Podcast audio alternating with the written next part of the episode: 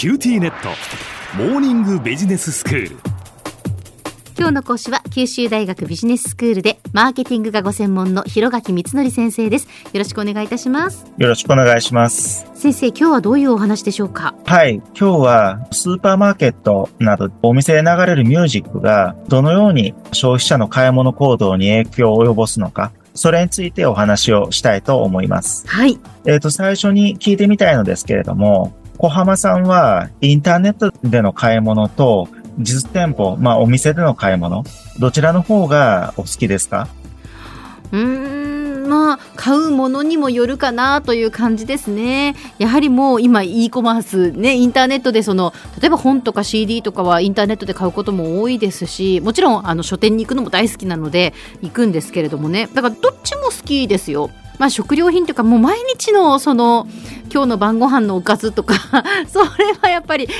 ずスーパーに行きますね。なるほど、そうですね。あの、ここ最近はあのコロナの影響もありますから、食料品とか、まあ日用品なんかでもネットスーパーとか、直接お店に行かなくても、いろいろな商品が買える機会が増えたかなとは思うんですけれども、まあそれでもあのスーパーで買うようなものっていうものは、今もお店でお買い物をされる方っていうのが多いと思います。あの私もそうですから。ええええ以前、スーパーマーケットを取り上げて、その商品の陳列によって、その品物の売り上げが変わるっていう風なお話をさせていただいたかと思います。はい。で、このようなあの陳列だけではなく、スーパーマーケットにはですね、売り上げを伸ばすためのいろいろな工夫があの凝らされてるんですね。ええで、今回取り上げてお話しするお店で流れるバックミュージック。これはもう、あの、その工夫の一つなんですね。うんスーパーマーケットもそうですし、雑貨店とか、アパレルとか、お店の場合では大抵の場合、まあ音楽というか、あの、バックミュージックが流れてますよね。そうですねやっぱり流れてますね。あの、小浜さんは、あの、お店で流れている音楽にですね、自分の買い物の行動が、まあ、あの、何かしら影響を受けてるっていうふうにお思いですか？で、もし受けているとしたら、その影響は大きいと思いますか？へえあんまり意識したことがないですね。なんか確かにこう流れてはいますけれども、んそうですよね。楽しい気持ちになってるんでしょうか、もしかして。そうですね。なかなかあのパッと答えるのは難しい質問だったかっていうふうには思うんですけれども、はいあの、バックミュージックとか、普段あまり買い物で意識されないようなものですし、まあ実際あの音楽がお店の売り上げに与える影響なんかについては、まあ多くの実験がこれまでにされてるんですよね。ですけれども、まあほとんどの場合、被験者、実験の参加者ですね。そういった人たちはですね、あの、買い物するときに音楽はほとんど意識しなかったっていうふうに、まあ答えてるんですね。うん。ですけれども、それでも、あの、音楽が、まあ、そのお店の雰囲気作りに大事そうだなってことは、なんとなく実感されてるんじゃないかなっていうふうに思います。例えば、楽しい曲が流れてくれば、まあ、買い物してる間、なんとなく楽しい気分になりますよね。うん。アメリカでの調査ですけれども、あの、ギャラップっていう調査会社によると、8割以上の買い物客の方々がですね、お店の中のバックミュージック、まあ、これはあの、雰囲気を盛り上げてくれてですね、購買意欲にも何らかの影響があると感じるよっていうふうに答えてるんですね。おーそうなんですね。こういったあの、バックミュージックがあの、お店の売り上げに与えるインパクトについては、調査したものはたくさんあるんですね。ええ。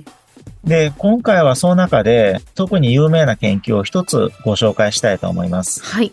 具体的にはあのバックミュージックのテンポとかリズムがスーパーマーケットの売り上げに与える影響についてなんですね。うん。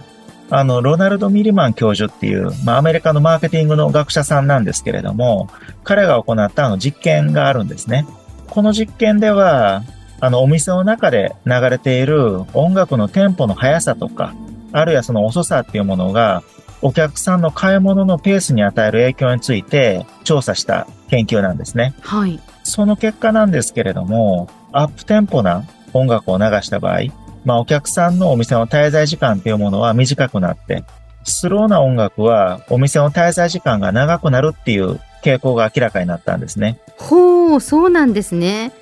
まあ、やっぱりアップテンポなものっていうのは何でしょうね？そのこうリズムというか 何かこうせかされるというかですねそういうものがあるのかもしれませんね。そうかもしれないですね。あの、では、あの、小浜さんに、あの、聞きたいんですけれども、スーパーマーケットでは、アップテンポとスローテンポ、どちらの音楽を流すべきだと思いますか？ええまあやはりゆっくりこう店内にいてもらった方がいろいろと買ってもらえそうですよね。なんか必要なものだけ買ってパッと出るんじゃなくてあらこんなところにこれもあったわって言って 別のこう目的以外のものも買いそうな気がするのでということはスローテンポの音楽の方がいいのかなって思います。はい、おっしゃる通りなんですね。あの、正解は、あの、スローテンポの音楽なんですよ。で、あの、お客さんは、あの、小浜さんが、まあ、おっしゃられた通りにですね、スローテンポの音楽が流れていると、まあ、よりゆったりとしたショッピングをお客さんというのは、あの楽しむことができますし、うん、あの、長く滞在することで、よりたくさんの商品を見て、あの、買ってもらえる機会が増えるからなんですね。ええ。で、あの、ミリマンの調査によると、ある食料品店ではですね、スローテンポの音楽が流れた日の売り上げは、アップテンポの音楽が流れた日の売り上げよりもですね、38%増加したそうなんですね。へえ、やっぱり違いが出るもんなんですね。そうなんですよね。この実験はあのアメリカで行われたものですけれど、あの日本でも当てはまってるんじゃないかなっていうふうに言えるかと思います。あの、スーパーマーケットで流れるテーマ曲なんかは、まあ、日本でも落ち着いて買い物ができそうな、まあ、そういったゆったりした穏やかなものが多いですよね。うん、では先生、今日のまとめをお願いします。はい。今日はあのスーパーマーケットなどの小売店舗で流れるバックミュージック。まあ、これがお店の売り上げをもたらす効果についてお話ししました。ほとんどのお客さんにとっては、バックミュージックはほとんど意識に上らないものなんですけれども、まあ、うまく使えばお店の売り上げには無視できない影響があるわけです。ですので、状況とか目的に合わせて、バックミュージックは慎重に選ぶ必要があるわけですね。今日の講師は九州大学ビジネススクールでマーケティングがご専門の広垣光則先生でした。どうもありがとうございました。ありがとうございました。さて、QT ネットモーニングビジネススクールは、ブログからポッドキャストでもお聞きいただけます。QT ネットモーニングビジネススクールで検索してください。お相手は小浜もとこでした。